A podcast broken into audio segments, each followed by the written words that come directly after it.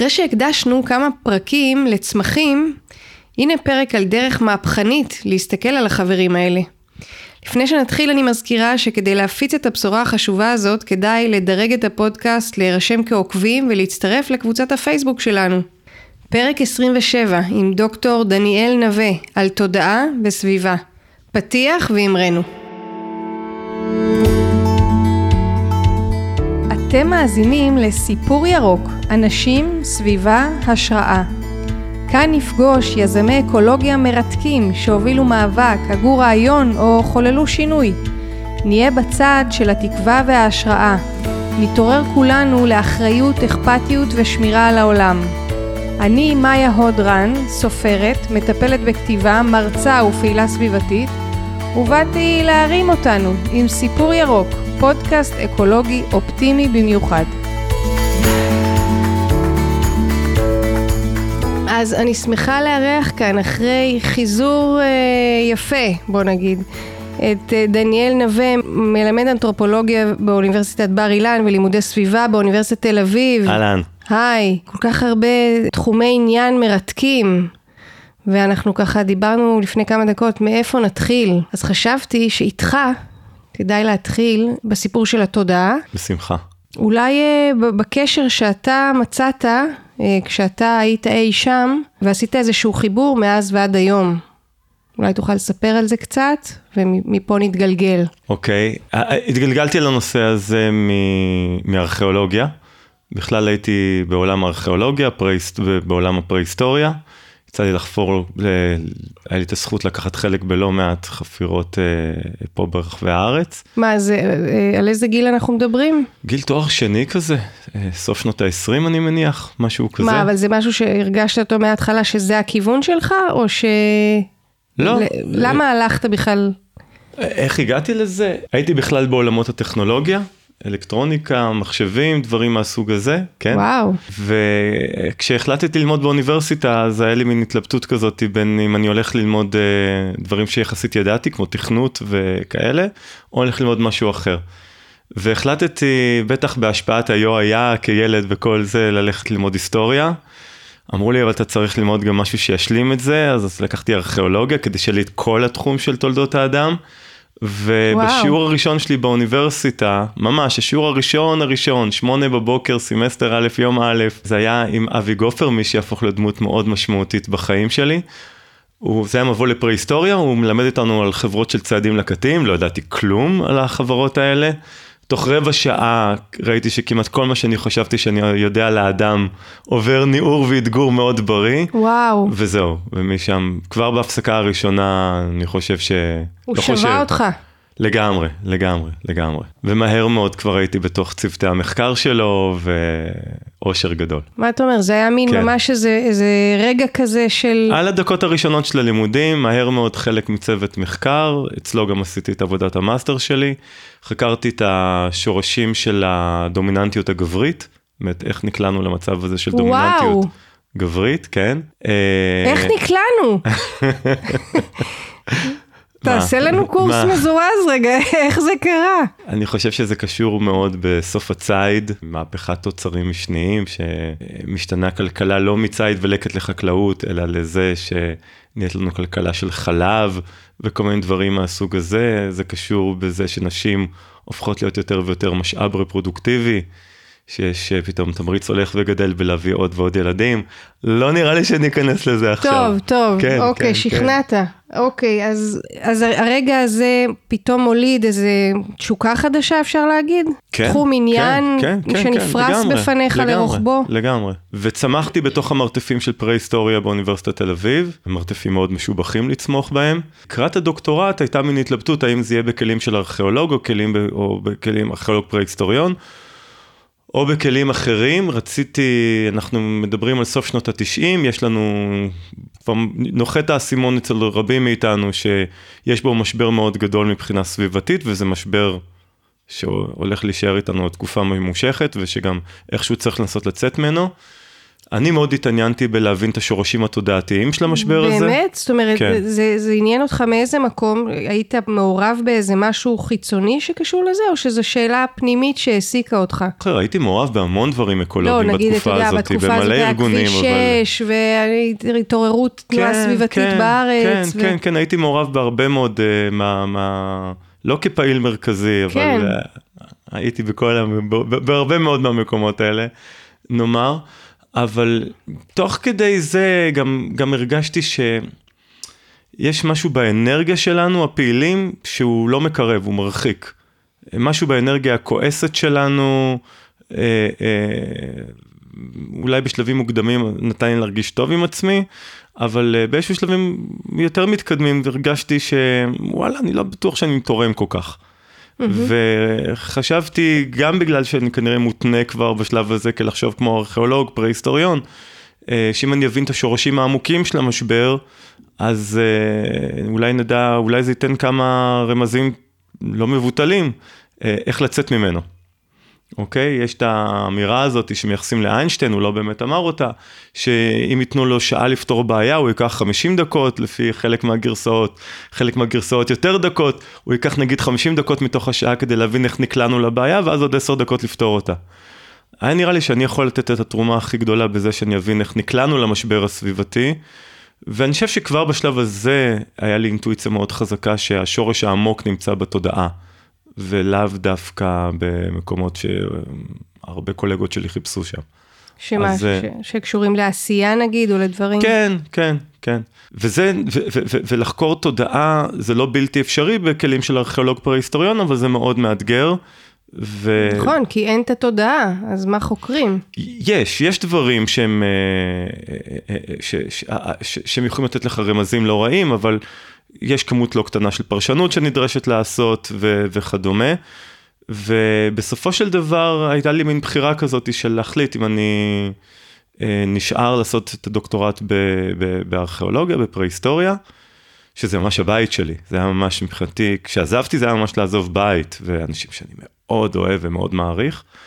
אבל uh, הרגשתי שאני אוכל לעשות עבודה יותר טובה אם אני אה, תכלס אלך לחיות עם אנשים שהיום חיים בצורה הכי קרובה לאותה צומת של מעבר מציד ולקט לחיים חקלאיים, שמאוד מאוד התעניינתי בה כארכיאולוג פרה-היסטוריון.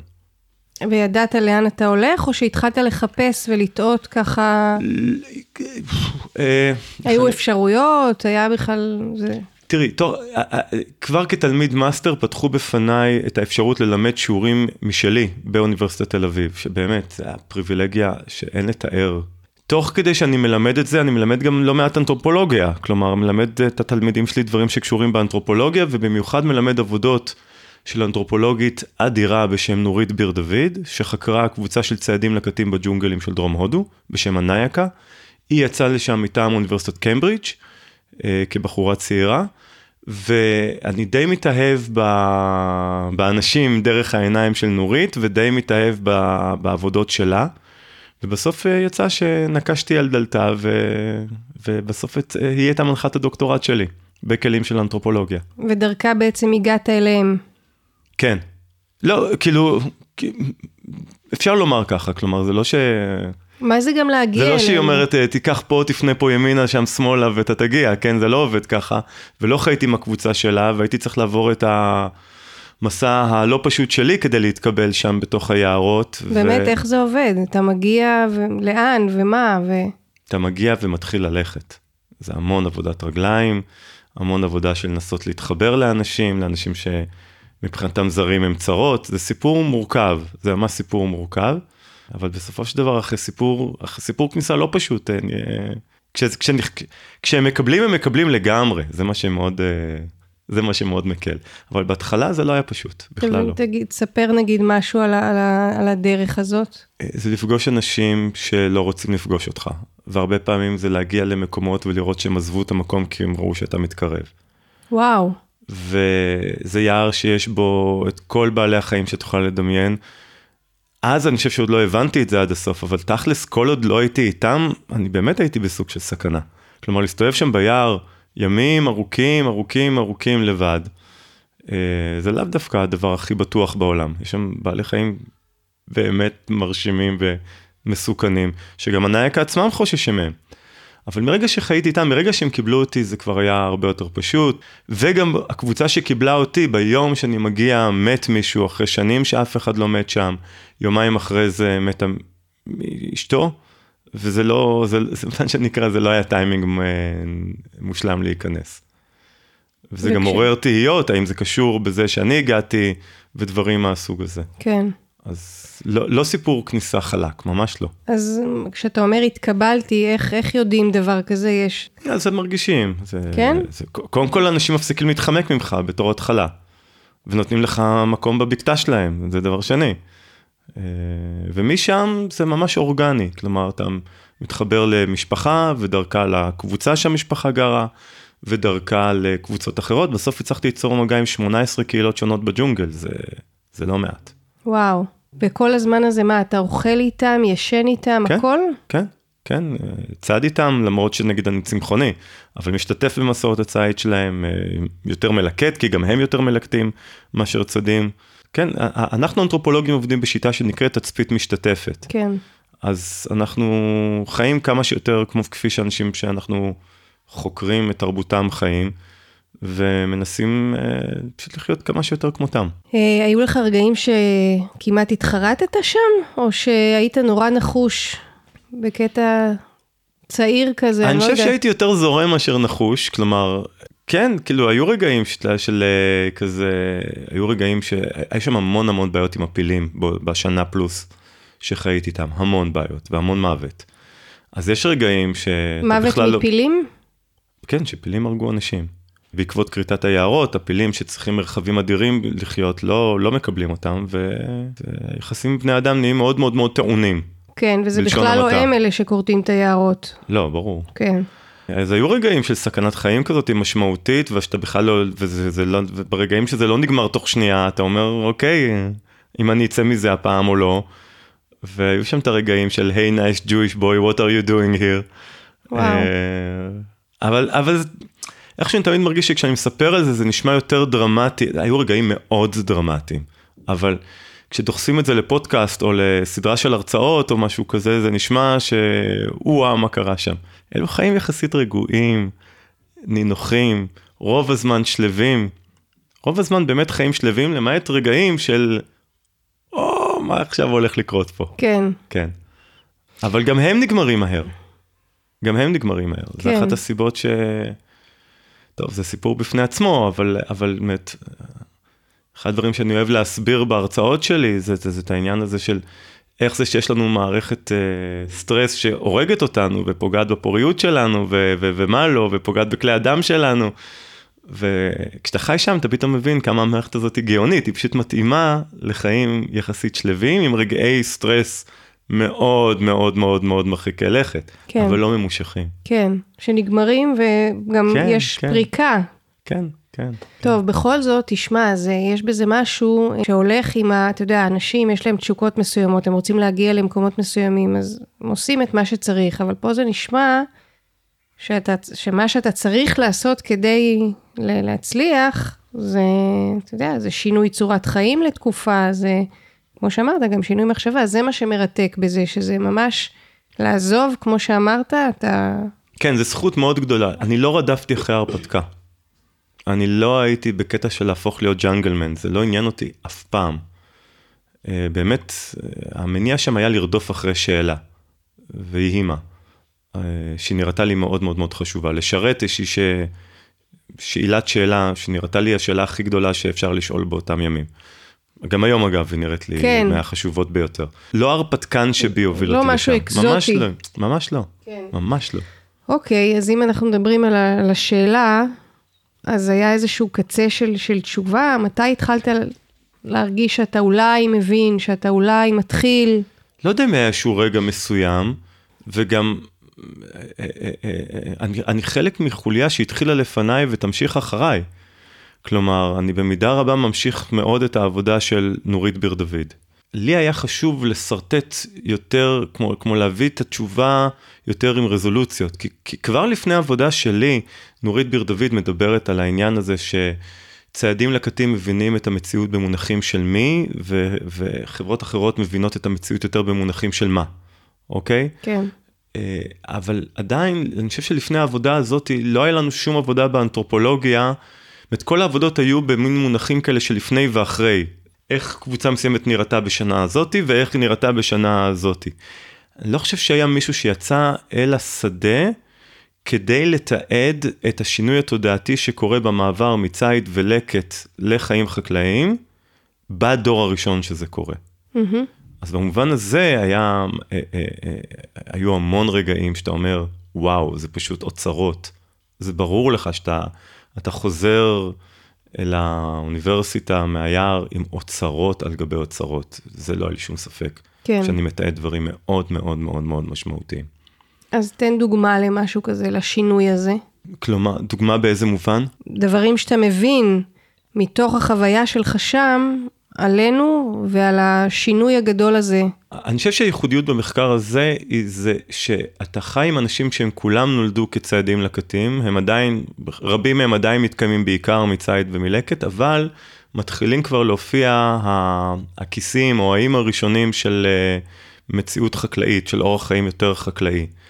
ואתה פתאום מתחיל לראות איך אדם בבוקר יכול להתנהג ביער עם צמחים ובעלי חיים בצורה אחת, ומצד שני עם הצמחים ובעלי חיים המבויתים שלו, כבר, אה, יש שם כבר חבילה תודעתית אה, שונה מאוד. והיכולת לתעד את, את זה כבר בדור הראשון הייתה מאוד מאוד מאוד חשובה, מאוד משמעותית. אני חושב שהיא גם מאוד תורמת למחקר. Mm-hmm. מה, נגיד, איך הוא מתנהג אחרת? מה שאנחנו רואים שעם הצמחים ובעלי החיים המבויתים, הייתה שם אה, אה, אה, הרבה הרבה יותר החפצה, אוקיי? כלומר, אם אותם אנשים, כשהם הולכים ביער, הם פוגשים צמחים ובעלי חיים אה, כמי ולא כמה, והרבה יותר, הרבה יותר קל לנו לפגוע במשהו מאשר במישהו, אוקיי? אז ביער הם ממש עושים כל מאמץ להימנע מפגיעה מיותרת.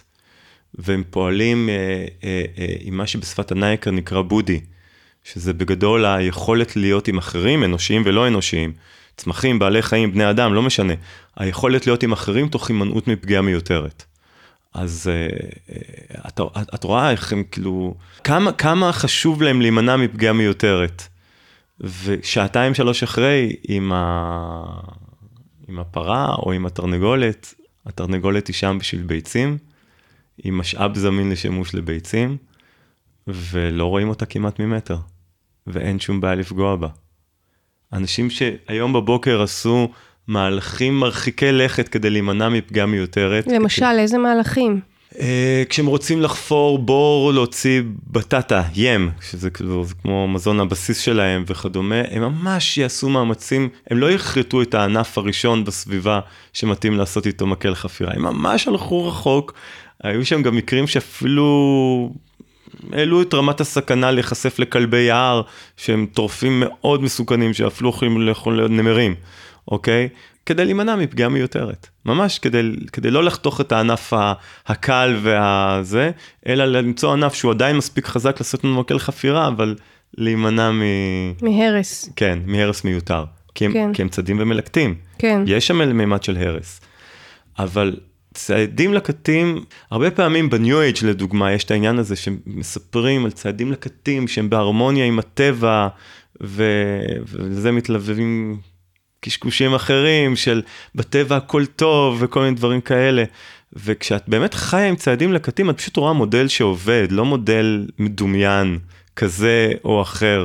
לא מודל אה, אה, אה, הורס ומחפיץ כמו שלנו, ואני טוען שאנחנו הורסים כי אנחנו מחפיצים, שזה כיוון הקוזליות, מה שקוראים. זה מתחיל כן. בהסתכלות מאוד מצומצמת על צמחים ובעלי חיים, ואז מגיע ההרס. את רואה שצעדים לקטים הם חווים את הסביבה כקהילה של ישויות חשות ומרגישות. וישויות כאלה הן גם מתחרות והן גם משתפות פעולה, הן לא רק טובות או רק רעות או דברים כאלה. הם באמת מסוגלים לראות צמחים ובעלי חיים דרך מודל שיש בו מקום למורכבות, אוקיי? לא להשטחה ניו אייג'ית מצד אחד ולא להחפצה של חקלאים או גם השטחה אפילו של אנשי מדע ש... מתעקשים לראות צמחים ובעלי חיים ולשאול שאלות כל כך רזות עליהם, ואז למצוא תשובות רזות ולהאמין שהם גם מצאו משהו משמעותי. אוקיי, אני חושב, נגיד היום במדע, שאנחנו כבר מתחילים לשאול שאלות יותר גדולות, אנחנו רואים שצעדים לקטים די צדקו לאורך כל הדרך.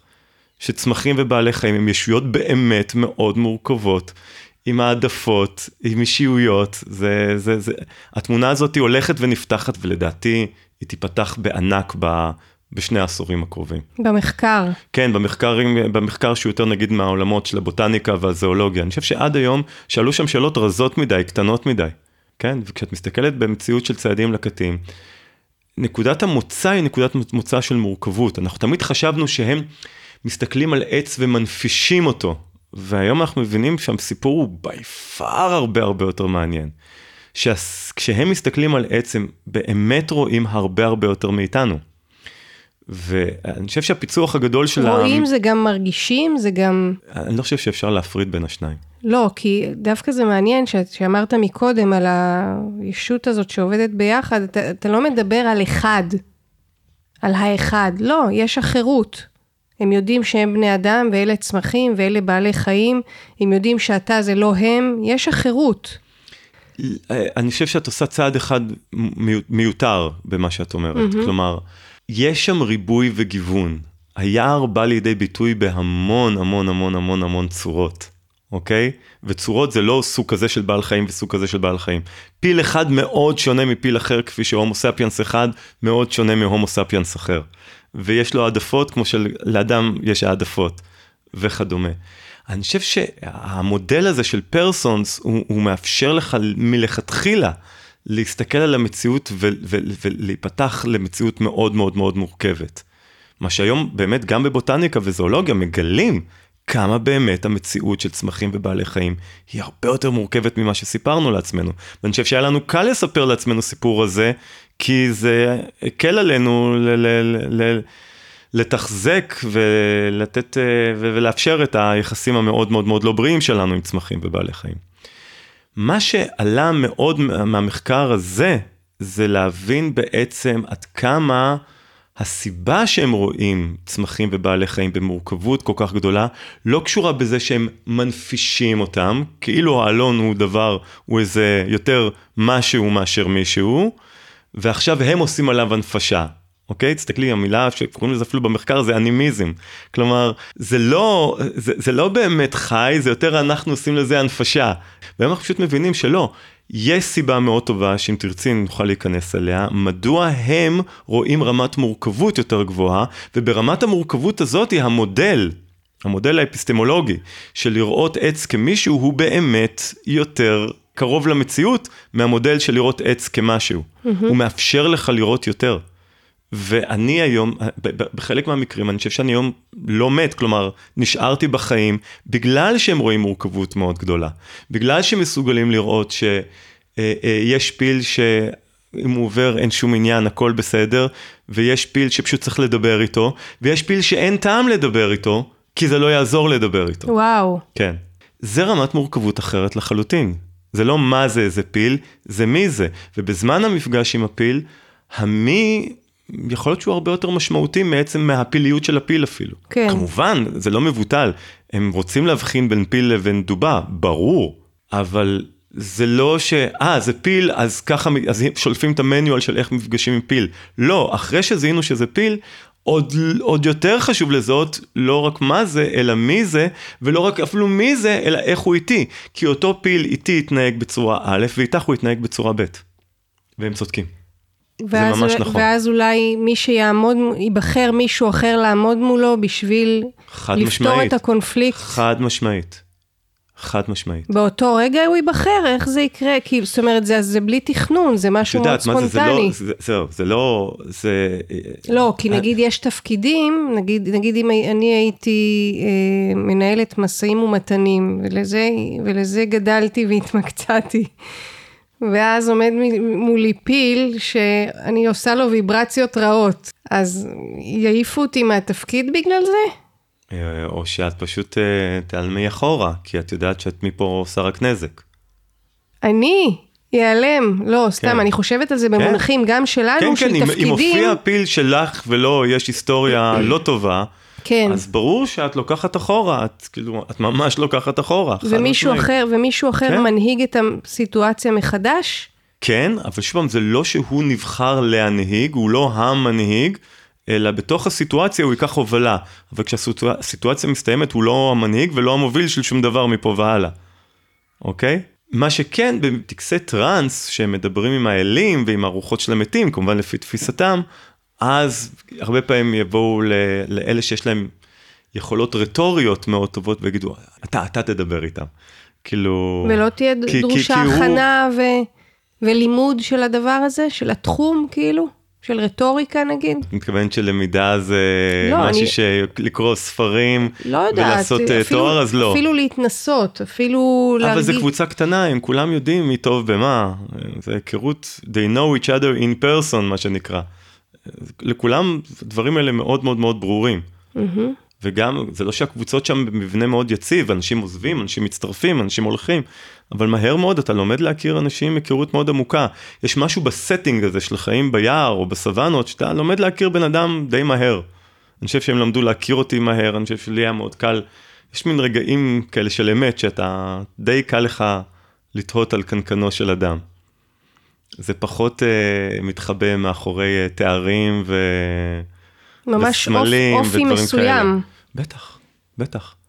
וזה גם מה שמעניין אותם במפגש עם non-human persons, עם, עם ישויות שהם לאו דווקא בני אדם. בעלי חיים, אולי עצים. הייחודיות הספציפית הזאת, כן, כן. מעניין. והנקודה המשמעותית היא, היא להבין בעצם, באמת, אז למה הם רואים יותר? זה הסיפור ה... הרי השאלה הזאת של, של השורשים של המשבר התודעתי לא נשאלה כי אינטלקטואלית זה מעניין, זה גם אינטלקטואלית מעניין בטירוף, כן. לפחות אותי, כן. אבל, אבל היא, היא, היא, יש לה הקשר מאוד מאוד מאוד אה, רלוונטי למציאות שלנו עכשיו. אנחנו לא הולכים לחזור ל, ל, ל, ל, ליערות, הדבר הכי נורא שיכול לקרות ל... non-human persons מהיערות, לאחינו ואחיותינו ביערות שהם לא בני אדם, זה שאנחנו כולנו נצטרך להיות לחזור ליערות. כן. הלך עליהם אם זה יקרה. השאלה אם אנחנו יכולים ללמוד משהו מאוד מעניין לגבי איך אנחנו יכולים לשנות את התפיסה שלנו לגבי צמחים ובעלי חיים, בלי לחזור להיות ציידים לקטים. כלומר, המשימה בעצם, וזה מרוץ נגד הזמן, זה לזקק את ה...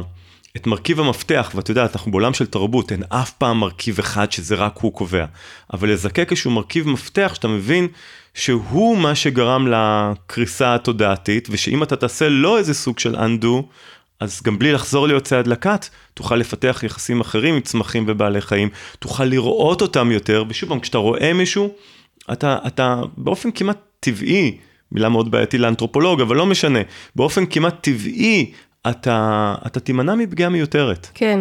יש את הסלנג הזה, כשמישהו פוגע בנו, הוא, הוא לא ראה אותי ממטר. אני מאוד, מאוד עומד מאחורי הסלנג הזה. כלומר, לנסות, אם אנחנו נצליח להבין מדוע ציידים לקטים רואים צמחים ובעלי חיים ברמת מורכבות הרבה יותר גבוהה מאיתנו, יש סיכוי הרבה יותר גדול שנוכל, א', לצאת לזה איזושהי אדפטציה לתוך החיים שלנו, ואז אנחנו נתחיל לשבור פחות. אני תמיד אומר בהרצאות שלי בשנתיים האחרונות, שזה מאז שאנחנו רואים עולם שבור, שאנחנו גם שוברים את העולם, כלומר זה בא ביחד, זה בא ביחד. ופה אני מתחבר להערה שלך מלפני כן, שאת אומרת זה הכל אחד או לא הכל אחד וכל הדברים האלה. התודעה שם מאוד מפוקסת על יחסים. מאוד מאוד מאוד מפוקסת על יחסים. והתודעה שם מאוד מפוקסת על מה שמחבר ועל מה שמשותף. גם, לא, עם, לא רק עם בני אדם. אוקיי? כשמדברים עם פילים, הדיבור עם הפילים הוא כמעט תמיד חזרה עד היפנוזה ממש. של מה, מה, במה אנחנו דומים. במה המאוויים שלנו דומים. במה משותף לנו, זה מה שהם אומרים לפילים, פעם אחרי פעם. אז ברור שהם רואים שאני בן אדם והוא פיל, אבל התודעה עדיין מחוברת ומפוקסת לא על מה שמפריד. לא, זה דבר מדהים. זה חשוב מאוד. ואם תסתכלי לדוגמה, עוד מעט נשווה את זה אם תרצי לשיעורי המדעים המזעזעים אצלנו, אוקיי? אז התודעה שלהם, כן, ברור להם שזה פיל ולא בן אדם, אבל כל הדיבור שלהם עם הפיל זה על מה שמחבר.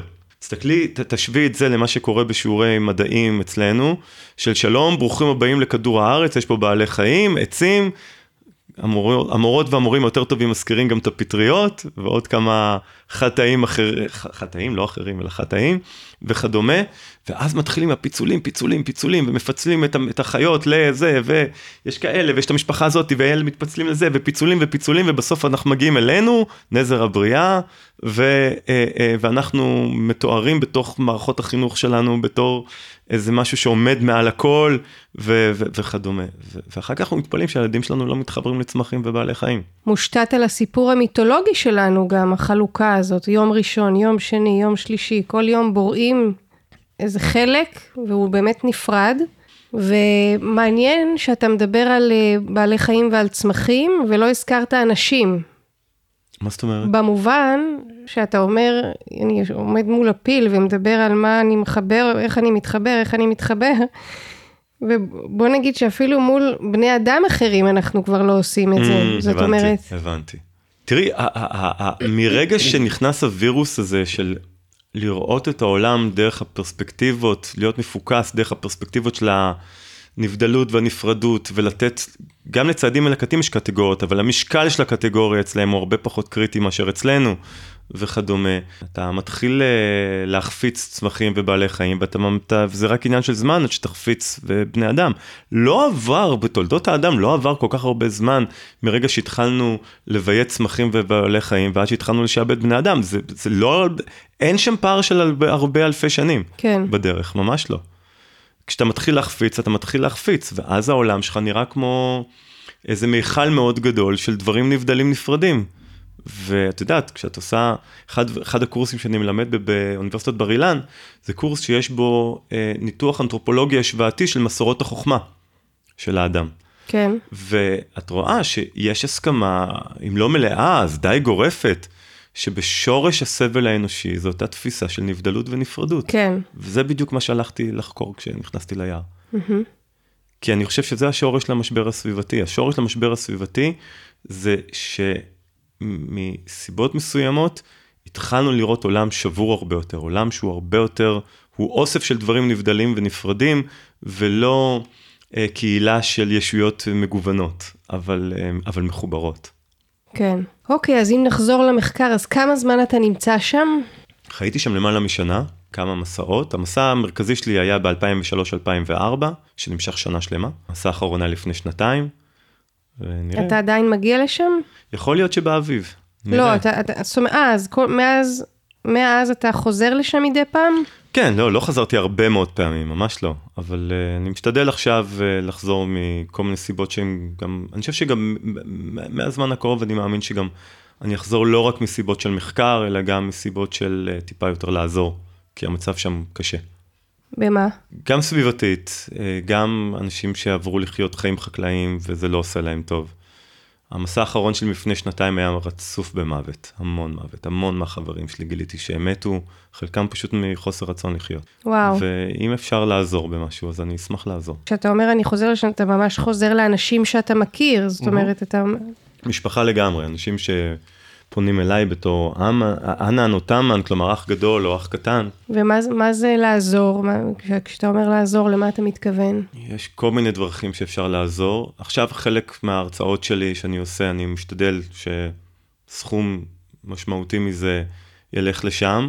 לדוגמה, מהסדרת האחרונה, ההרצאות האחרונה, אז חלק מהכספים הלכו לממן משכורות לבחורים ובחורות צעירים מהנייקה, שתעדו בעצמם את תרבותם. איזה כי יופי. התרבויות האלה פשוט, אה, אנחנו מאוד מוטרדים מה, מה, מהקושי הגדול שקורה בעולם הביוספירה, כלומר, הספירה של הצמחים ובעלי החיים וכדומה, אבל האתנוספירה במצב הרבה יותר קשה. תרבויות מהסוג הזה נעלמות בקצבים מאוד מהירים, אה, ואיתם נעלמות לא רק אמונות ומנהגים, נעלמים איתם דרכי הבנת מציאות שהן קריטיות בעיניי לסיכוי שאנחנו נוכל לצאת מהמשבר הסביבתי הזה. כן. ושגם נחיה חיים שראוי לחיות אותם. כלומר, לא רק שלא נמות, אלא שגם באמת, שבני אדם, צמחים ובעלי חיים יחיו פה חיים שראוי לחיות אותם. ויש חשיבות מאוד גדולה להמשיך ולתעד את התרבויות האלה, אז יש יתרונות גדולים לאנתרופולוג שעושה את זה מבחוץ, וגם טוב להשלים את זה עם אנשים שעושים את זה מתוך תרבותם. כן. אתה מכיר את הספר שנטרם? לא. ספר גם על מישהו בהודו, שהוא מספר על איזשהו תהליך כזה בדיוק, כן? מאחד שעושה כל מיני דברים וזה, אבל הוא נטמע לתוך איזשהו כפר שאף פעם לא ראה אנשים זה וזה, והוא מרגיש, פתאום נזכרתי בזה, כי הוא מרגיש, הוא באמת אין לו פתאום את כל התהיות הרגילות שלנו, הדאגות, משהו שנורא חי את ההווה של הרגע הזה, וזהו, ובזה זה נגמר. מה שאת אומרת מאוד מחבר בעצם גם למהלך המשמעותי ביותר מבחינה מחקרית שקרה שם. כלומר, בעצם המחקר הזה הצליח להביא אה, אה, עדויות מאוד מאוד מאוד מאוד משמעותיות לגבי העובדה ש... ש, ש, שמקרבות אותנו להבנה אודות השאלה של למה כשהם רואים עץ או בעל חיים הם רואים הרבה יותר מאשר השכנים החקלאיים שלהם או, או, או אנחנו לצורך העניין. ובאמת, אחד הדברים שאני מראה שם, שכשהניאקה נמצאים ביחסים שמתאפיינים במיידיות עם צמחים ובעלי חיים, משהו בתודעה שלהם פנוי לראות אותם במלוא מורכבותם. וכשצמח או בעל חיים הופך להיות אמצעי להשיג משהו אחר, זה ממש, במידה שהיחסים חורגים ממיידיות, ולחרוג ממיידיות זה לא רק בזמן. תמיד אנחנו חושבים על מיידיות. נכון, אני ישר חושבת על הווה. נכון, נכון, אבל זה לא רק זה. אז מה? אה, האם לדוגמה מה שאכלת היום, אה, האם הכרת את הצמחים ובעלי חיים שאכלת אותם? האם הכרת את מי שאולי גידל את אותם צמחים ובעלי חיים? כלומר, כמה לדוגמה הצרכן והיצרן, במרכאות או לא במרכאות, מכירים אחד את השני פנים אל פנים, know each other in person, אומרים כן. באנגלית, אוקיי? זה מימד אחד של מיידיות. אוקיי? מיידיות בצריכה. אני מסתכל פה מהחלון שלך. אז כשאת, אה, אה, אה, הלימונים שיש לך כאן על העץ הזה, זה, זה עץ שאת מכירה אותו, מכירה את שלבי ההתפתחות יש שלו. יש לנו יחסים, כן. בדיוק. ויש הבדל מאוד משמעותי, האם את מכירה באופן אישי, בין אם זה את החקלאי או את האדם שהביא את זה, או את העץ, או משמע... את בעל החיים עצמו. משמעות מבחינת אנר... האנרגיה שאני מכניסה בארוחה, משמע... או... גם, גם, גם, אבל, אבל זה כבר מעבר. אני מדבר משמעות במובן של כמה תהיי מסוגלת לראות אותם במורכבות. לכי לפרדס של לימונים, יהיה לך מאוד קשה לראות את העץ. זה לא סתם שהפרדסן, יש לו סיכוי הרבה יותר גדול ליפול לתודעה מחפיצה. שהוא יבין עץ בתור כמה קילוגרם פרי. כן. אני מקבל ממנו. אוקיי? הוא יתקשה מאוד לראות בעיניי, תמיד יש יוצאים מן הכלל, תודה כן. לאל. אבל, אבל רבים מהם יתקשו מאוד לראות את ההבדל בין הלימון הזה ללימון הזה ללימון הזה, אוקיי? ואת יכולה לראות את הלימון שלך. את לגמרי יכולה. כן. אז זה, הנה עוד מימד של מיידיות או חריגה ממיידיות. אוקיי. יש הבדל גדול, ראיתי ביחסים לצמחים ובעלי חיים ביער, בין אם את uh, הולכת לצוד אותם, לדוגמה אם הלכו לצוד בעל חיים, בכדי באמצעותו uh, uh, uh, uh, להשיג משהו אחר, כלומר אם בעל חיים ביער הופך להיות אה, אמצעי להשיג משהו אחר, אפילו בתוך היער מתחילה כבר, מתחיל איזשהו מימד של החפצה. ומה שאנחנו בעצם רואים, שהסיבה שצעדים לקטים, רואים צמחים ובעלי חיים ברמת מורכבות כל כך גבוהה, זה מפני שברוב הזמן, לא כל הזמן, ממש לא כל הזמן, אבל רוב הזמן, היחסים שלהם עם צמחים ובעלי, ובעלי חיים מתאפיינים במיידיות. וכשיחסים עם צמחים ובעלי חיים מתאפיינים בחריגה ממיידיות, וזה יכול להתחיל במידה מסוימת ביער, וזה ממש מתעצם עם המעבר לחיים חקלאיים, כך גם מתחילה החפצה. וכשמתחילה החפצה, איתה גם מגיעה הנבדלות והנפרדות, והקלות על ההדק בכל מה שקשור לפגיעה. וכן, כמו שגם אמרת לפני כן, בסוף זה גם מחלחל אלינו, לעולם החברתי שלנו. כן. זה לא נגמר שם. פתאום אני חושבת, רגע, דיברת מקודם על תרבויות, דתות, כן? ואיך הם, היה להם מחנה משותף, שהם ידעו משהו לגבי הדבר הזה. אתה חושב שאנשים שהגיעו לרמות מודעות מאוד גבוהה, לזאת הכוונה? תסתכלי ברוב מסורות החוכמה. כן. מה אחד ה... יש תמיד יותר ממסלול אחד, אבל אחד האוטוסטרדות אל מצבי תודעה יותר גבוהים, זה לחזור אל הרובד המיידי של המציאות. המדיטציה. ב... המדיטציה היא טכניקה לזה. כן. אוקיי? היא טכניקה לזה.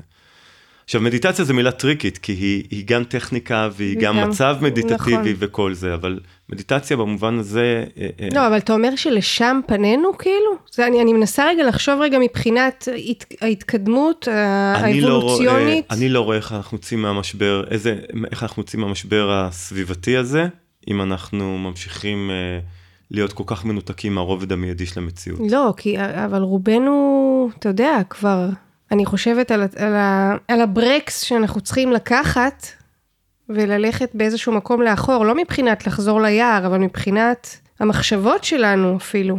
אתה רואה, אתה רואה את זה, כאילו, אני עכשיו שואלת שאלה, כן, זה, אתה שאח... רואה שזה קורה? כן, אני חושב שאחת הסיבות שאנשים מיואשים, היא שהם רואים איזשהו קו מסוים, הם עושים אקסטרפולציה שלו, ואומרים, אוקיי, זה יהיה רק יותר גרוע ויותר גרוע ויותר גרוע. בעוד שדווקא מהחיים האישיים שלנו, אנחנו יודעים שהרבה פעמים כשהגענו לרוק בטום כזה, שהגענו לתחתיות, משם התחילה תנועה אחרת לגמרי. נכון.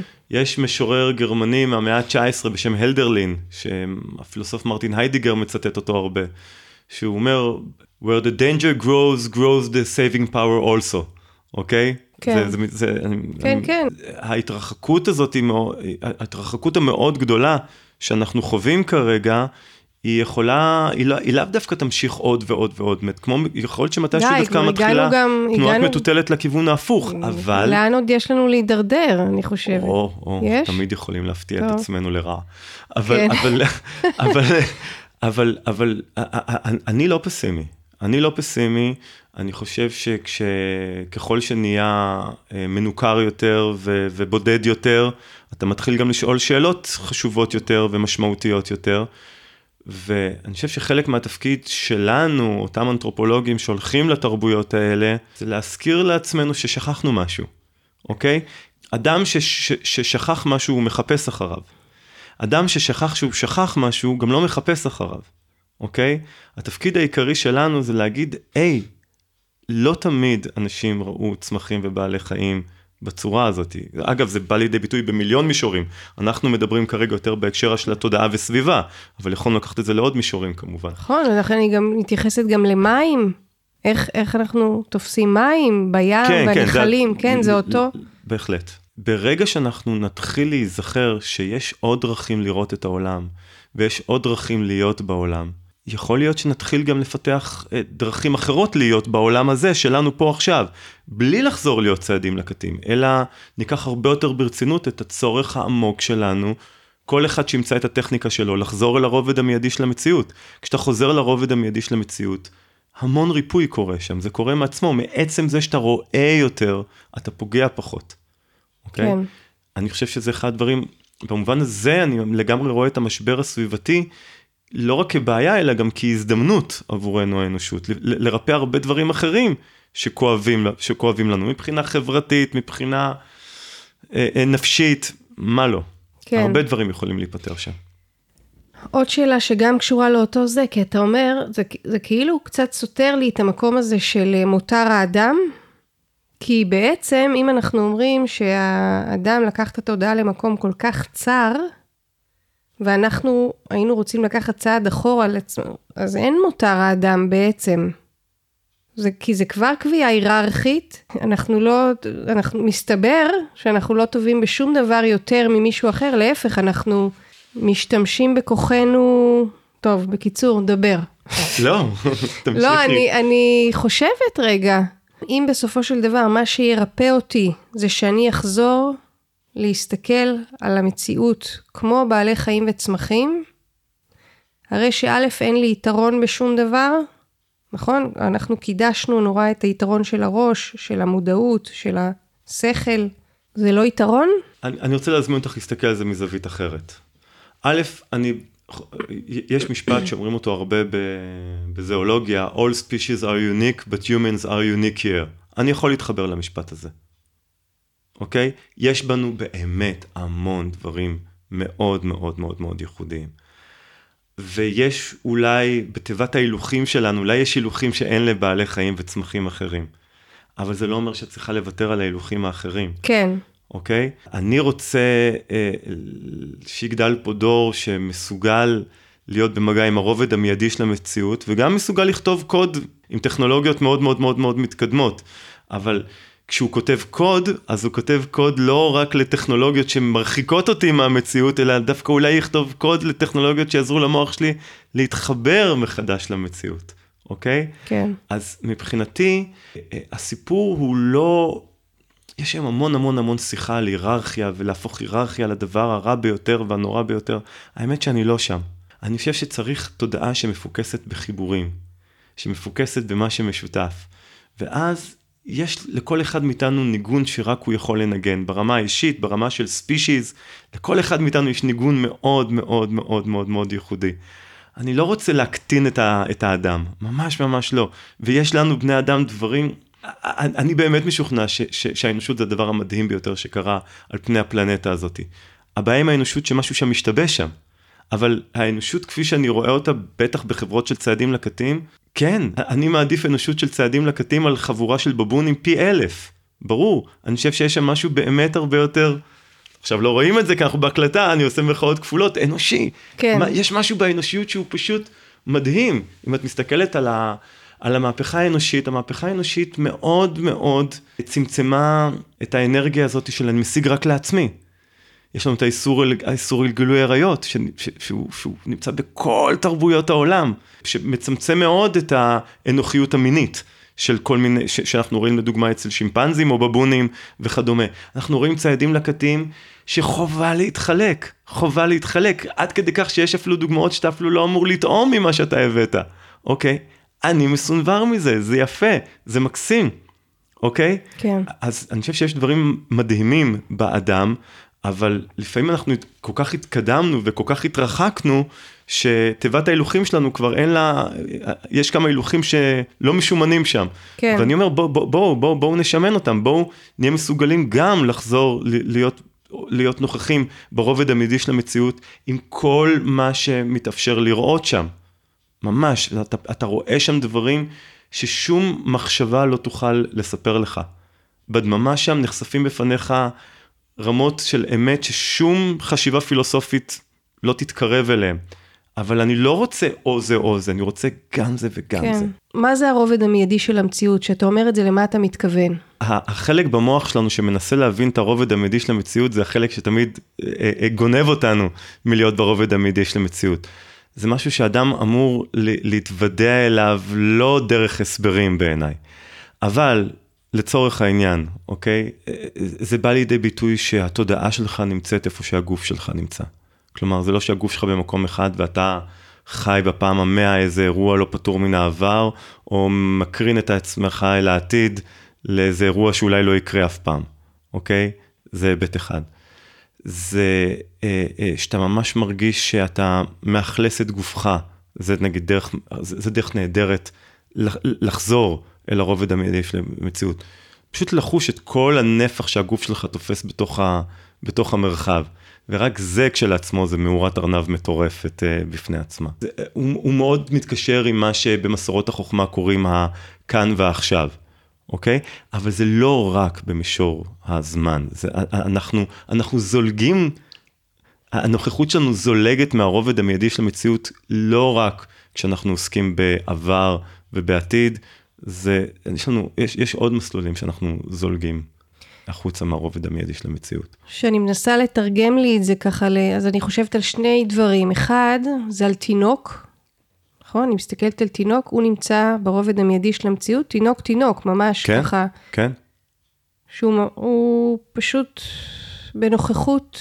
כן. אוקיי. ואני... אבל, כן? אבל יש הבדל אדיר בין אדם מבוגר שמאכלס את הרובד המיידי של המציאות, לבין תינוק ש... ברור. אה... ברור, לא, אני חושבת על זה רק מבחינת, ה... כאילו אם אני מדמיינת מה זה להיות, אז אני חושבת על זה, וכמובן שבצירוף כל מה שאני כן יודעת ומכירה וזוכרת, אני לא יודעת, כאילו איזה מין משהו הרבה יותר גדול, אבל המיידיות הזאת, כשאני חושבת על תינוק. בהחלט. הדבר השני שאני חושבת עליו, בתור, גם בתור מטפלת וגם בתור יוצרת, זה הרגעים שבהם אני נעלמת לעצמי ביצירה או בתוך שיחה, שאני כן. פתאום שוכחת. כן. שוכחת. כן. זה מימד שיש בו הרבה הרבה, החיבורים הם מאוד מאוד רוטטים, אוקיי? ולא אני מול העולם, אלא... ואז גם משהו יכול כמו לקרון דרכך לתוך העולם. אז לך היו חוויות כאלה שבהם יכולת להרגיש את הרובד המיידי של המציאות? ברור, כמובן, מה זה היו? בזכות המפגש- היו ועדיין. היו ועדיין. בזכות המפגש הזה? גם, כן, אני חושב שטעמתי את זה כאדם שעוסק במדיטציה גם לפני כן, בהחלט. אבל יש משהו בלהסתנכרן לקבוצה של אנשים שהם עדיין במגע, גם ברמה הקולקטיבית, עם הרובד המיידי של המציאות, שהוא מאוד מאוד עוזר. יכולה להבין אנחנו את זה. מאוד מושפעים, כולנו מאוד מושפעים מאנשים ש, ש, ש, שאנחנו נמצאים סביבם. כן. אנשים שמגיעים אה, ללמוד פה, ללמוד ב- ב- בדרכים כאלה ואחרות, לי יצא, אני חושב, לעזור למאות אם לא לאלפי אנשים לראות עץ בפעם הראשונה בחיים שלהם, אוקיי? באמת, באמת, באמת, לראות עץ. אבל יותר קל להמשיך, להמשיך ולראות עץ אם אתה חי עם אנשים סביבך שגם רואים עצים, מאשר אם אתה חוזר לחברה שזה פחות קורה. כן, זה יותר, זה נשחק לך יותר מהר. ברור. אז כן, זה מאוד עזר לי לחיות עם אנשים כאלה, חד משמעית. זה עזר לי לקבע אה, דברים, ובואי נוסיף פה גם עוד מימד מאוד חשוב, וזה המימד של הנוירופלסטיסיטי. הנוירופלסטיסיטי זה מונח שהוא עכשיו מאוד מאוד מאוד, כבר כמה שנים, הוא מאוד רלוונטי ומאוד משמעותי בחקר המוח. אנחנו יודעים שהמוח שלנו כל הזמן משתנה בהתאם לאופן שאנחנו מפעילים אותו, אוקיי? כן, כלומר, אפשר להסתכל במובן הזה על המוח, זה רק אנלוגיה, אי אפשר לקחת את זה רחוק מדי. קצת כמו חומרה, ואז התרבות היא מערכת ההפעלה של המוח. אבל במחשב שלי, אם אני אפעיל, אפעיל, אפעיל אותו על Windows או על לינוקס, שזה מערכת אה, קצת, קצת כן. יותר אנושית, אבל, אבל לא משנה, זה לא ישנה כלום מהחומרה שלו. אצלנו כן, לגמרי. כלומר, אנשים בתרבויות שונות, ואנתרופולוגים בורחים מלדבר על זה, אבל אנשים בתרבויות שונות כנראה ממש מעצבים את המוח שלהם באופן שונה, כי הם פשוט מפעילים אותו באופן שונה. כן, אז אה, אה, אה, אצל רבים מאיתנו היכולת לראות עץ ובעל חיים בצורה מורכבת ממש נגזמה. כי כשיש מונח ב- ב- בתחום הזה של חקר המוח שאומר use it or lose it, כלומר, אתה לא משתמש בזה. המוח. הוא איבר, הוא, הוא, הוא איבר ששוקל 2% ממשקל הגוף, אבל צורך למעלה מ-20%, 20 או קצת יותר, מהאנרגיה של הגוף. מה שאתה לא משתמש, הוא גוזם. כי הוא פשוט צרכן אנרגיה כל כך מטורף, הוא כל כך יעיל, שמה שאתה לא משתמש הוא גוזם. בהמון תרבויות זה נגזם. ושוב פעם, הנה שוב פעם החשיבות המאוד גדולה של להיזכר שאפשר אחרת ולצמח מחדש את הערוצים שבהם כולנו, לא צריך לחזור להיות צעדים לקטים, כולנו מסוגלים לראות צמחים ובעלי חיים בכזו רמה של מורכבות, שאנחנו באמת נפגע בהם רק, רק שזה באמת באמת באמת יידרש, כן. אוקיי? וזה זה מרחב שיש בו הרמוניה גם תודעתית וגם סביבתית שהוא טוב. איך זה בתור אחד שחווה את הדבר הזה, איך זה לחזור, אה, לחזור ולהתעסק אחר כך ב... להתראיין לפודקאסט וללכת אה, ולנסוע לבקר חברה וכל כל הדברים ה... זה משתלב איכשהו? זה, זה, זה, או שזה גם... הרובד המיידי של המציאות לא נגמר אף פעם. אני במיטבי, כשאני במגע עם הרובד המיידי של המציאות, לא אומר, זה לא אומר אגב להזניח מימדים אחרים, אבל אני במיטבי כשאני במגע עם הרובד המיידי של המציאות. האם אני כל הזמן שם? לא במודע. כמובן שבמציאות בוודאי שכן, אבל, אבל לאו דווקא במודע. אבל אפשר יותר ויותר ויותר, וזה לא בשמיים. ובאיזשהו שלב זה גם נהיה קצת אווילי ואפילו מטופש פשוט להיות בגלות הזאת של אה, לחיות בתוך הראש של עצמך. אז נגיד שנינו לפני שהתחלנו ללחוץ על כפתור הרקורד, אני סיפרת לך שהדבר שאני הכי פחות אוהב בעולם בערך זה להיות מאחורי מיקרופון או מצלמה, שזה מקום שאני מרגיש בו הכי הכי לא בנוח. אבל טוב לי עכשיו. אבל אני, הנה אני, אני כאן. בדיוק, בדיוק. בשבילי זה דלת שהיא תמיד פתוחה. האם זה אומר שאני יצאתי מבית הכלא לחלוטין? לא, אבל הדלת פתוחה. והיא תמיד פתוחה. כלומר, תמיד אפשר לחזור לרובד המיידי של המציאות. כן. זה רק עניין של כמה אתה מתמיד בבחירה. ושוב פעם, בואי נחזיר את המימד של נוירופלסטיסיטי.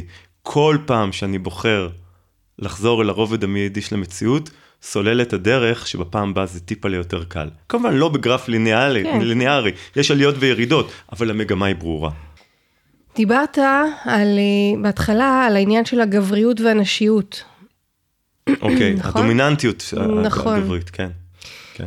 אז איך זה מתחבר ל, לרובד המיידי של המציאות, והאם יש גם בזה, אם אתה רואה איזושהי פרסה שאנחנו לוקחים, או ש... אני חושב שגברים כנשים, נשים כגברים יכולים לבחור להיות נוכחים יותר ברובד המידי של המציאות, עם כל מה שנפתח ביופי המופלא של המימד הזה. אני לא חושב שזה איכות של גברים או איכות של נשים. לא, לא, לא זאת הייתה השאלה, השאלה הייתה על הכיוון שלקחנו בתור חברה שהלכה אחרי גבריות. אוקיי. אה, לעומת, נגיד, האם אתה חושב שחברות נשיות יותר החזיקו את הרובד המיידי של המציאות? לא. כי השינוי של, החב... של הגעה לחברות מאוד מאוד גבריות זה משהו של הכמה אלפי שנים האחרונות, לא? כן, כן, אני, אני מאלה שחושבים שזה סיפור של 7,000 שנה, הדומיננטיות הגברית, לא הרבה מעבר. זאת אומרת שכל עוד, שכל עוד בני אדם צדו, היו עם הציד, אה, במקביל לציד התלוו מבנים מגדריים כל כך כל כך עמוקים, שהולכים כל כך עמוק לראשית התרבות, שלא יכלה להיות ממש דומיננטיות גברית כל עוד צדנו, אוקיי? אבל אני חושב ש... אני לא חושב שזה שנהיינו תחת דומיננטיות גברית, זה דווקא מה שהעיף אותנו מהרובד המיידי של המציאות. אני חושב שזה יכול לקרות לגברים ולנשים. אני חושב שגברים במיטבם הרבה פעמים, דווקא כשהם פשוט נוכחים, שהם באמת נמצאים איפה שנמצאים, כלומר, אני לגמרי רואה את זה גם כחלק מאיכות גברית. אולי אה, כיוון יותר, יותר שאני יכול להתחבר אליו בהקשר הזה, זה שכשהאיזון בין, בין הזכרי לנקבי, בין היין ליאנג, אה, מופר, זה מייצר הרבה חום, של, חום לא במובן הטוב של המילה, כן. כמו, כמו מערכת לא יעילה שמייצרת. חום במקום אור נגיד, אוקיי? שמעיף אותנו מהרובד המיידי של המציאות. כלומר ש... והרבה מסורות חוכמה גם מדברות על הדבר הזה. נכון, מה זה, זה... זה כש, כשיש איזון טוב בין הזכרי והנקבי, ואני מעריץ גדול של הזכרי ומעריץ גדול של הנקבי, אני לא מאלה שמתלהבים מהמהלך של אה, לטשטש את הגבולות. לא, אני, אני, אני, אני רוצה לחגוג את, ה, את הזכרי ולחגוג את הנקבי. בתור גבר אני רוצה להריץ את, ה, את הנשיות, זה, זה, אני אוהב את זה. אני חושב שכשיש לנו, כשאנחנו מאוזנים שם, אז אני חושב שגם לנו הגברים וגם לכן הנשים, יותר קל להיות ברובד המיידי של המציאות. וכשיש חוסר איזון, כמו שיש באלפי שנים האחרונות, ברוב תרבויות העולם, לא בכולם, אבל ברוב תרבויות העולם, אז יותר קשה להיות ברובד המיידי של המציאות. צעדים לקטים שלא אוגרים, מה שאנחנו קוראים immediate return hunters and gathers, אותם צעדים לקטים שלא אוגרים, בחברות האלה אנחנו לא כל כך מדברים בכלל על הנהגה של גברים או הנהגה של נשים, אנחנו אומרים, פעילות מסוימת מונהגת, נגענו בזה קצת בתחילת כן. ההקלטה, שפעילות מסוימת מונהגת על, על ידי, על, את תנהגי אותה, ופעילות אחרת תונהג על ידי מישהו אחר, אוקיי? לפי לא כישורים, לא לפי... לפי כישורים, לפי מה שמתבקש מתוך הרגע. כן. אוקיי? פשוט אנחנו ממש נבקש ממך להוביל את זה. אבל אנחנו נסתכל עלייך אחר כך בשבע עיניים שזה לא עולה לך לראש, ושאת לא עפה על עצמך וחושבת עכשיו שאת המנהיגה שלנו. ואם את תחשבי ככה, זה אחד הדברים הכי מסוכנים שאת יכולה לעשות בחברה של צעדים לקטים. נגיד, יש אנתרופולוג דגול בעיניי בשם ג'יימס וודבורן, שבא ואומר שאם ברוב החברות משתמשים ב- ב- באלימות כדי לצבור כוח, בחברות של צעדים לקטים מהסוג של ה-immediate return, החברות שמעוגנות יותר ברובד המיידי של המציאות, אם יש שימוש באלימות זה כדי למנוע צבירה של כוח. כלומר, אחד הדברים הכי מסוכנים שאת או אני יכולים לעשות, זה להתחיל להתנהג כמו בוסים שם. אז, קודם כל תהיה כלפינו, פשוט, אה, אה, בהתחלה יופנו כלפינו החצים של ההומור, ברמה שאת או אני נצטער שנולדנו, אם אנחנו... וואלה. זה, כן, הומור, הומור קולקטיבי זה דבר מאוד עוצמתי, וגם ממה שראיתי יכול להיות מאוד מושחז, מאוד מושחז, כדי להוריד את האף של אדם שהתחיל לעוף על עצמו. ואם לא הבנת את זה בקו הראשון של ההומור, אז אתה יכול להיות שאתה תבין את זה בקו השני והשלישי של אה, כלי ההרג. וואו. כן. אז אם אנחנו מדברים על אה, איך, איך אנחנו הולכים לעשות את זה, אה, שזה כבר בדיוק לא הרובד המיידי של המציאות, אבל בכל זאת, אני רוצה איזה זנב להחזיק של מה, של, של פרקטיקה. כי אתה מתעסק גם בענייני חינוך וגם בענייני פרידה מהחיים, בכל מיני היבטים, שבסופו של דבר הם בכל זאת אה, אה, נלמדים, צריך לתרגל אותם. ואז כן, יש כאן מחשבה שהיא לטווח ארוך, על מחר ועל מה יהיה, וכן? כן. אני חושב שאחד הבלבולים הגדולים בניו אייג' זה, זה, זה הבנה רזה מדי של, ה... של הכאן ועכשיו. כן. אתה יכול לתכנן את העתיד כרגע, הרגע שלך כרגע הוא לתכנן את העתיד. הרגע שלך כרגע הוא לחשוב על עתיד גדול יותר. הבעיה היא זה שאתה מריץ את עצמך פסיכולוגית על העתיד, ואתה חי במה יקרה אם. כן. אוקיי? Mm-hmm. אבל אני יכול לחשוב שכשאני באמת נמצא פה, ואני באמת רואה את ההווה, אני יכול, אני חושב, אני חושב שאדם שממש רואה את ההווה, יש בו איזה מימד, אולי נבואה זה מילה גדולה יותר מדי, אבל אני באמת חושב שהנביאים היו במידה רבה אנשים שפשוט היו כל כך בהווה, שאתה כל כך רואה את ההווה, שזה כמו נפתח בפניך, כמו, אתה מבין לאיפה הסיפור כנראה הולך להמשיך הלאה. בסדר? אפשר להמשיך, אפשר להמשיך, אה, אה, אה, אפשר לתכנן את העתיד ולחשוב אל העתיד ולהביא חזון לעתיד בלי לשגר את עצמך פסיכולוגית אל העתיד ולחיות במצב הנאירוטי הזה של מה יקרה אם לא נצליח, מה יקרה אם לא נצליח, מה יקרה אם לא נצליח. וואו, איך, אז תגיד, אז עכשיו אתה, עכשיו זה, איך עושים את זה? מה, את יודעת כי... את זה בדיוק כמוני. לא, no. כשאת, כשאת יושבת וקובעת עם מישהו ביומן אה, פודקאסט לעוד חודשיים, כן. את יכולה כבר לשגר את עצמך מהרגע הזה לעוד חודשיים, ואת יכולה להיות כל כולך ברגע הזה, והתוכן של הרגע הזה זה לקבוע פודקאסט לעוד חודשיים. זה מה שקורה עכשיו. המימד של ההווה מכיל כל כך, הוא כל כך עשיר, הוא כל כך רחב, הוא מכיל בקלות את העבר והעתיד. בקלות. זה, זה, זה, זה לא כוחות מה שנקרא. כן. זה אבל... רק אנחנו חושבים במונחים שאני או בעבר, או בהווה, או בעתיד. בעוד שהסיפור הוא הרבה יותר קסום בעיניי מזה. אז אני יכול לתכנן את העתיד, אני יכול לחשוב על איך יראו הערים של העתיד, מה שעכשיו מאוד מעסיק אותי. מאוד מעניין אותי לייצר, לייצר אינטגרציה, לא לחזור למציאות של צעדים לקטים. שוב פעם, מזמן כבר אי אפשר, לא מעשי. סתם חזיונות, לא יקרה, אוקיי? וגם רובנו לא רוצים. כן, אני כן יכול לחשוב על, ה, על, ה, על איך, איך העולם הזה יכול להיות יותר מוצלח לדורות הבאים, בלי לשגר את עצמי אל העתיד ולדמיונות שלי לגבי מה יהיה וכמה נורא זה אולי יהיה, ואיך חייבים לעצור את זה, ולהפוך להיות אדם כועס ואדם חרד ודברים, לא, לא, מה פתאום. יותר מזה, אני חושב שזה גם מה שמרחיק הרבה פעמים אנשים מלהקשיב לנו. נכון. אז זה בעיניי כאילו קסום דווקא אה, לדמיין עתיד. אז לדוגמה, עכשיו אני מאוד מאוד מתעניין בלחשוב על, לחשוב מחדש מרכז קהילתי. מה זאת אומרת? לדוגמה, זה משהו שמעסיק אותי בשבוע האחרון. ציידים לקטים תמיד טענו שצמחים הרבה יותר דומים לבעלי חיים ממה שאנחנו מספרים לעצמנו, ובעלי חיים הרבה יותר דומים לבני אדם ממה שאנחנו מספרים לעצמנו, והם בעצם חווים את הסביבה כקהילה של ישויות חשות ומרגישות, מיעוטן אנושיות, רובן לא, אוקיי? עכשיו תחשבי איך כמה מרכז קהילתי שלנו הוא מקום מדולדל אנרגטית. כנסי למתנסים, זה לרוב נדיר שיש שם אנרגיה הרמונית. ואני חושב שזה נובע מזה שזה באופן, אנחנו עושים שם מין סטריליזציה של צמחים ובעלי חיים. דמייני מרכז קהילתי שהוא מרכז של בני אדם, צמחים ובעלי חיים. שבזמן שהילדים שלי לומדים אומנויות לחימה, מסתובבים שם כל מיני בעלי חיים והם לאו דווקא בשליטה שלנו. כן. אנחנו פשוט חולי שליטה. הורים נהיו נרוטים והם נהיו חולי שליטה. יישוב אחד, יישוב אחד, יתחיל לחשוב אחרת על הדברים האלה. יתחיל לחשוב יותר אני לעומק. אני חושבת שזה כן קורה, יש היום קהילות, למשל גינות קהילתיות, אני חושבת שעל זה זה מבוסס קצת, לא? זה לא שם. מקום זה מפגש. לא זה. כן, זה מקסים, אני הכי בעד, גם לנו בקהילה שלנו יש לנו כזה.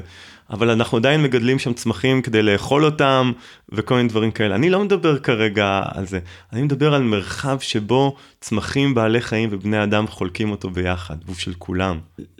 להתחיל, זה הקלטה ואני עושה עם הידיים, אבל להתחיל לחשוב על כל המוסדות שלנו מההתחלה. על כל המוסדות שלנו מההתחלה. שביטוח לאומי יושב אה, ביער... אה, לאו דווקא. אבל בואי נזמין אותך להסתכל על זה אחרת. דמייני, אני חושב שהדוגמה הבאה היא יותר חזקה מכל ההרצאות שלי ביחד. אוקיי? מבחינת העוצמה שלה לחינוך.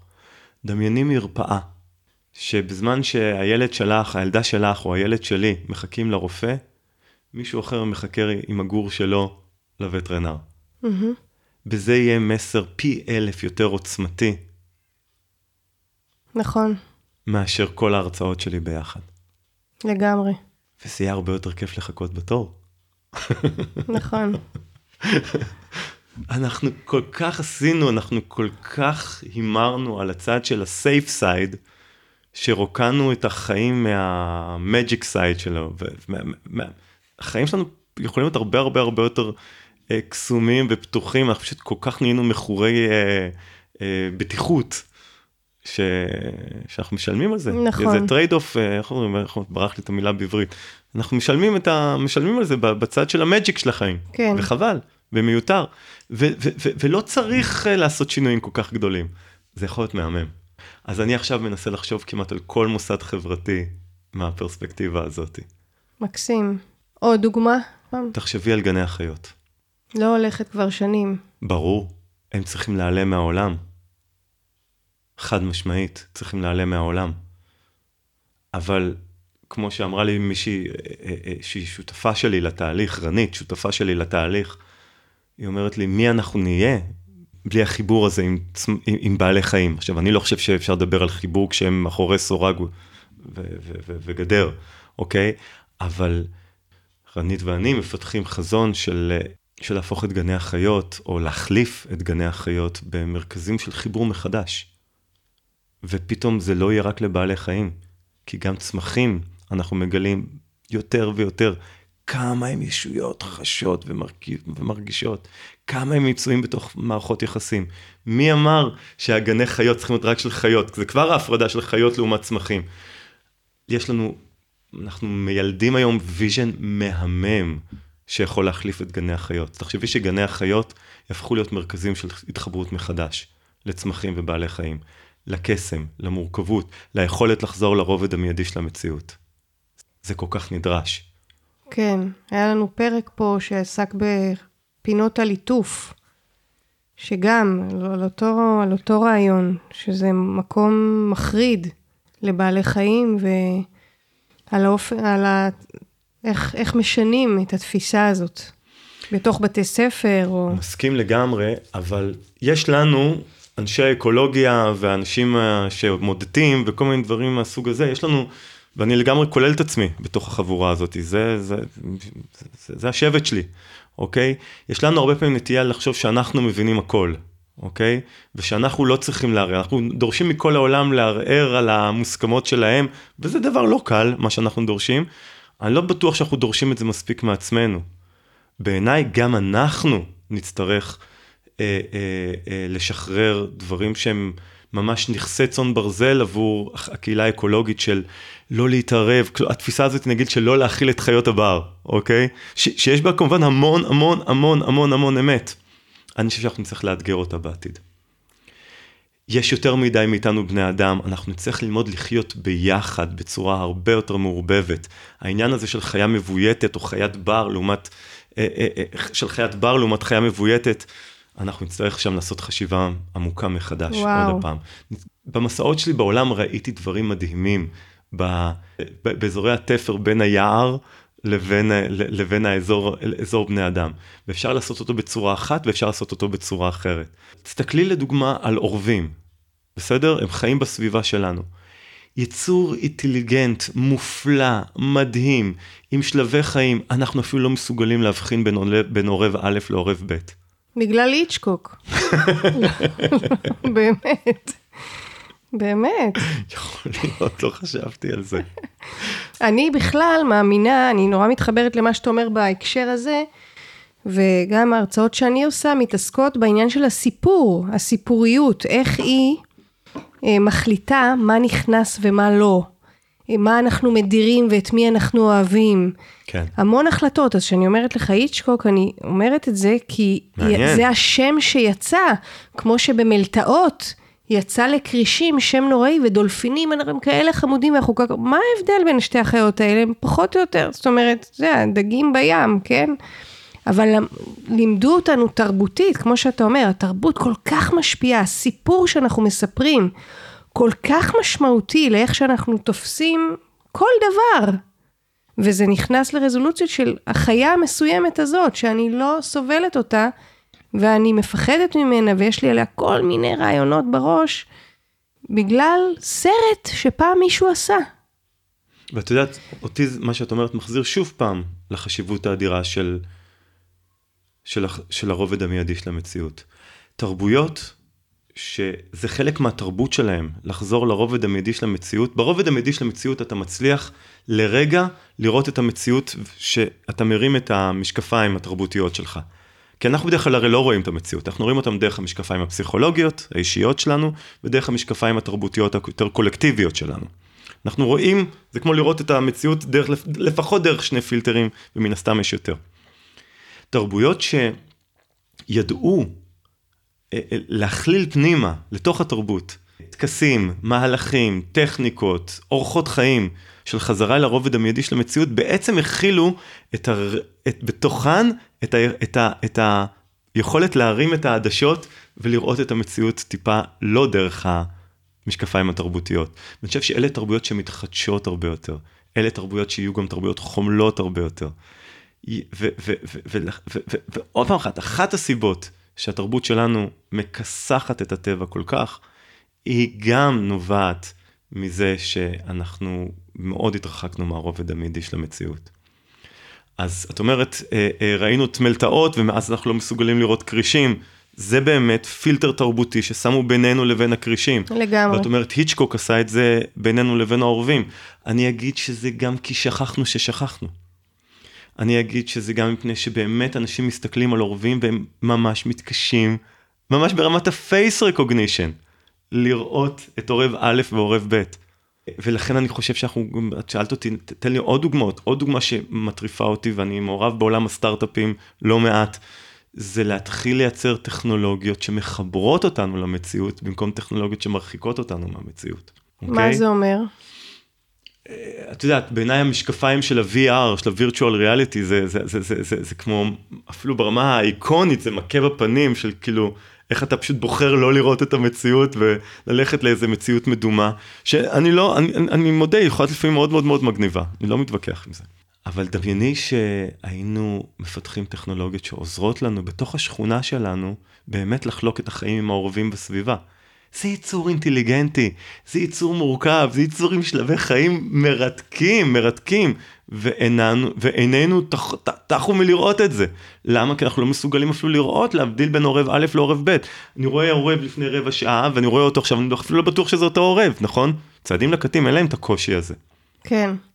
אז עכשיו דמייני שפתאום אנחנו אה, אה, אה, מייצרים טכנולוגיות שהן כמו פיגומים, שלאיזושהי תקופה מסוימת עוזרים לנו לראות את הפלא המטורף הזה שזה העורבים שנמצאים מולנו, אוקיי?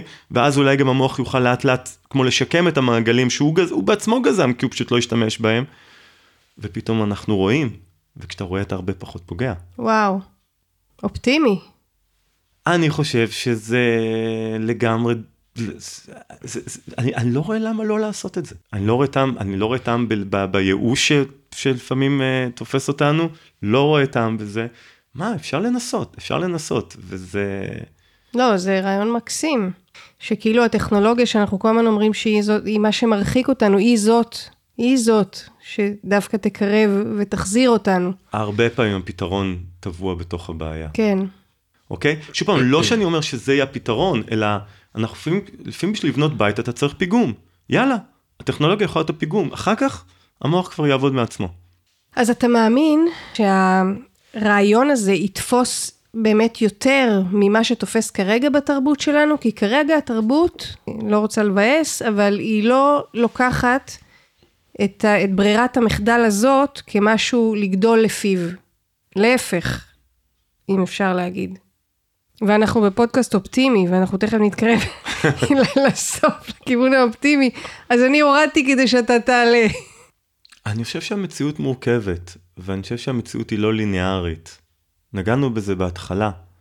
לפעמים אתה צריך להתרחק מאוד מעצמך כדי להתחבר לעצמך מחדש. כן.